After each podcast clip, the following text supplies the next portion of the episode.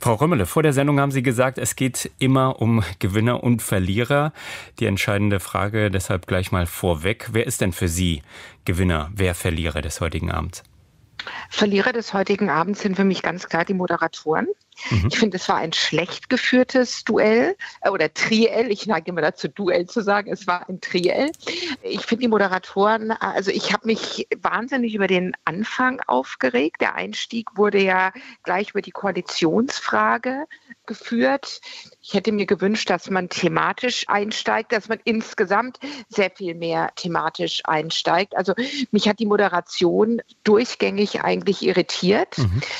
Und letztendlich war für mich das Triell kein Gamechanger. Herr Laschet und Herr Scholz waren etwas anders, aber nicht grundsätzlich anders aufgestellt. Herr Laschet wirkte ruhiger, kampfeslustig. Er ist in den Angriff gegangen, das musste er auch, hat sein dickstes Pulver gleich am Anfang verschossen. Herr Scholz hat gut verteidigt, war insgesamt sehr viel weniger defensiv als Herr Laschet das war, zahlenfreudig und verliebt, wie man ihn kennt, mhm. nach wie vor staatstragend, aber etwas lebendiger als das letzte Mal. Und Sie haben mich nach der Siegerin gefragt. Das war für mich eigentlich in diesem Triell Annalena Baerbock, die sich aus den Angriffen rausgehalten hat, selber ja auch nicht angegriffen wurde und ganz klar inhaltlich nach vorne gewandt ihre Themen platziert hat. Mhm. Vielleicht gehen wir jetzt mal gerade auf die inhaltlichen Diskussionen ein.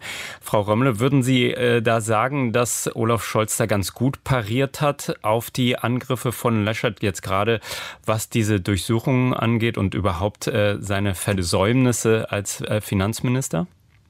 Ja, ich finde, da hat er ganz gut pariert. Man hat aber schon auch gemerkt, auch an seiner Körpersprache, dass er hier in der Defensive war.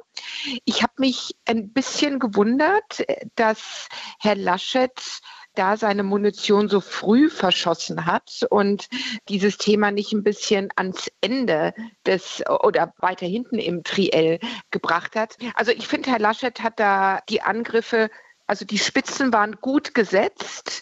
Herr Scholz ähm, hat sich verteidigt, aber man sah auch, dass sie hier ein bisschen in der Defensive war. Mhm. Sie hatten auch vor der Sendung auch gesagt, dass diese Angstmache bzw. die Warnung vor Rot-Grün-Rot nicht so äh, wirklich ankommt. Sie wollten da mehr inhaltliche Angebote. Haben Sie die heute bekommen? Jein, jein. Also ich fand die Fragen äh, sehr kleinteilig, die gestellt wurden. Ich hätte mir mehr die großen Linien äh, vorgestellt, aber im zweiten Teil gab es schon, was weiß ich, Klima, soziale Sicherungssysteme, das Thema Wohnen kam, äh, Digitalisierung äh, kam.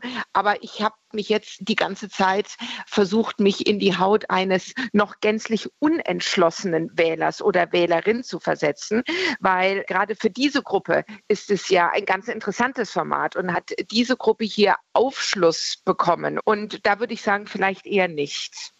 Also es war, es war kein Gamechanger. Ja. Und wenn ich das auch noch ganz kurz Gerne. ergänzen darf, die Schlussplädoyers die waren wirklich auf den Punkt gebracht und die haben auch nochmal den Unterschied zwischen den drei Kandidaten gut herausgearbeitet. Sie haben jetzt gesagt, es war kein Gamechanger dieser Abend heute, Frau Römmle.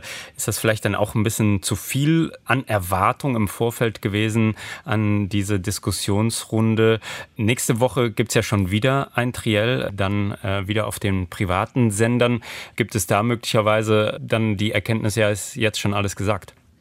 Ja, also äh, man kann man kann es ja auch zweimal sagen und dreimal sagen. Mhm. Das schadet ja nicht, weil wir auch immer ein unterschiedliches Publikum da haben. Nicht alle gucken sich wie wir wahrscheinlich alle drei Sendungen an oder alle drei Trielle an.